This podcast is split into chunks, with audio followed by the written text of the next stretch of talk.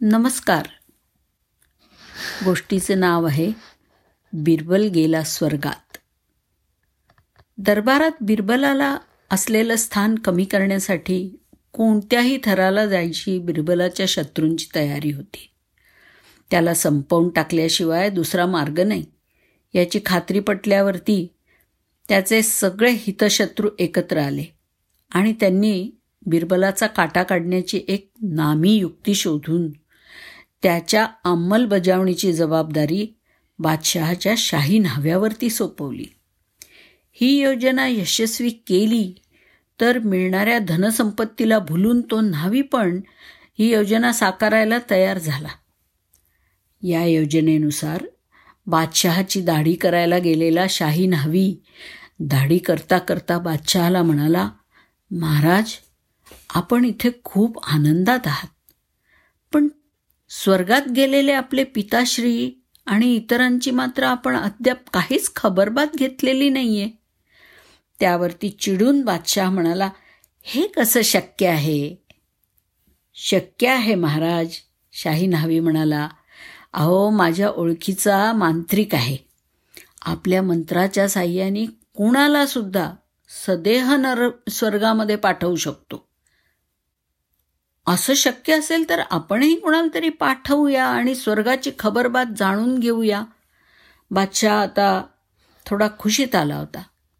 पण ह्यासाठी पाठवणार कुणाला? सरकार बिरबल नावी आता आपली योजना पुढे रेटत होता. स्वर्गातून योग्य प्रकारे खबरबात काढून आणायचं हे काय येऱ्या गबाळ्याचं काम नाही. त्यासाठी हुशारच माणूस हवा. हो बिरबलासारखा हुशार. हां बरोबर आहे तुझं. या कामी बिरबलाचीच नेमणूक करायला हवी. बादशहाला आपला मुद्दा पटला म्हणून नावी खुश झाला. दुसऱ्या दिवशी लगेच बादशहानी बिरबलाला आपली योजना सांगितली. आपल्याला संपवण्याचा हा डाव आहे हे बिरबलांनी लगेच ओळखलं. त्यातून युक्तीने काहीतरी मार्ग काढला पाहिजे असा विचार करून तो बादशहाला म्हणाला आपण माझ्यावरती सोपवलेली जबाबदारी खूप अवघड आहे. त्यासाठी खूप मोठ्या प्रमाणावरती पैसे लागतील. तसंच मला इथली काही महत्त्वाची कामं आहेत ती पण उरकण्यासाठी थोडा वेळ लागणार. काही हरकत नाही. स्वर्गात जायच्या मोहिमेसाठी बादशहाकडून दोन महिन्यांची मुदत आणि बरीच मोठी रक्कम घेऊन बिरबल घरी रवाना झाला. या काळात बिरबलांनी एक गुप्त योजना आखली. स्वर्गात जाण्यासाठी स्मशानात ज्या ठिकाणी बिरबलाची चिता रचण्यात येणार होती त्या ठिकाणापासून आपल्या घराच्या मागील दरवाजापर्यंत त्यांनी एक भुयारी मार्ग तयार केला. आणि मार्ग तयार झाल्यावरती बिरबलानी मुदत संपेपर्यंत विश्रांती घेतली आणि तो बादशहाच्या समोर नंतर हजर झाला. बिरबल स्वर्गात जाणार म्हणून त्याच्या हितशत्रूंनी साऱ्या शहरातून त्याची मिरवणूक काढली. काढली. अखेरीस त्याला स्मशानात आणलं. तिथे बिरबलांनी आधीच आपली चिता रचून ठेवलेली होती. बिरबल चितेवर बसताच अग्नी लावण्यात आला. रचलेल्या सर्व लाकडांची राख होताच बिरबलाचे हितशत्रू अगदी खुशीत आले. इकडे चितेला आग लागल्यानंतर बिरबल गुप्त मार्गाने निघून आपल्या घरी आला. अनेक दिवस तो घरातच लपून राहिला. या काळात त्यांनी आपले दाढीचे आणि डोक्याचे केस खूप वाढू दिले. बऱ्यापैकी केस वाढलेत याची खात्री पटल्यावरती बिरबल दरबारामध्ये जाऊन बादशहाच्या समोर हजर झाला. बिरबल परत आलेला पाहताच बादशाह खुश झाला.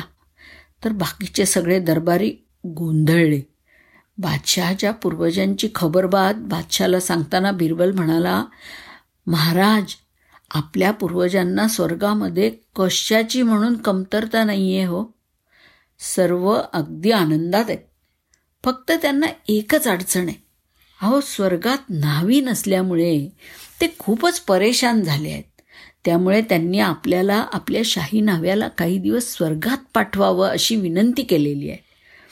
बिरबलांनी सांगितलेली खबरबात ऐकताच बादशाह खुश झाला. आणि त्यांनी शाही नाव्याला स्वर्गारोहण करण्याचा आदेश दिला. बादशहाच्या या आदेशाने न्हाव्याच्या पायाखालची वाळूच सरकली. दुसऱ्यासाठी खोदलेल्या खड्ड्यात आपणच जाणार याची त्याला अगदी खात्री पटली आणि मग गयावया करत त्यानं स्वतःची लबाडी कबूल केली. यालाच म्हणतात शेरा सव्वा शेर. धन्यवाद.